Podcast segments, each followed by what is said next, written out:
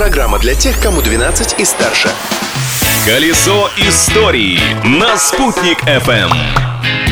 Всем большой солнечный привет! С вами Юлия Санбердина. Сегодня 7 августа, и я приглашаю вас ненадолго установить связь с прошлым, чтобы узнать, какие интересные события произошли в этот день. Открытие дня. В этот день в 1965 году в Уфе, неподалеку от реки Белой, собралась огромная толпа. Кого здесь только не было. И сами уфимцы, и заезжие гости, и партийные боссы. Со сцены говорил Мустай Карим и космонавт Владимир Комаров. 7 августа 65 открылся монумент дружбы.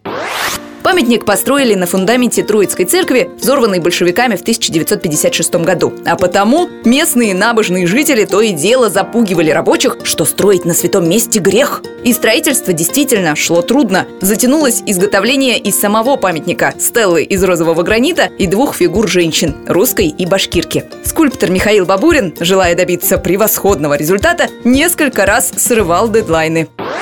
Прототипами скульптур выступили реальные девушки. Для образа русской женщины Бабурину позировала его дочь Надежда, а башкирка – это Зухра Муратова из Уфы. В те годы она преподавала в московской Гнесинке английский язык. Сначала Зухра отказалась позировать, ссылаясь на то, что у нее маленький ребенок и много работы, но любовь к малой родине и настойчивость скульптора ее переубедили.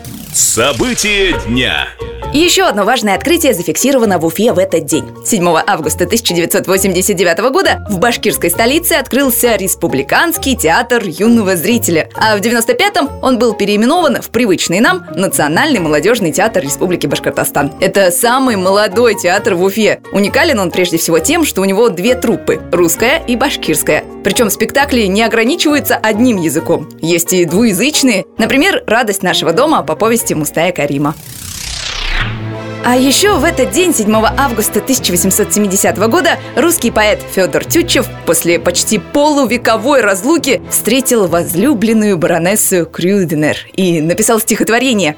«Я встретил вас, и все былое в отжившем сердце ожило». По этому случаю я, Юлия Санбердина, предлагаю перечитать этот трогательный шедевр литературы и другие произведения Федора Ивановича. А нашу с вами следующую встречу запланировать на завтра. Пока-пока!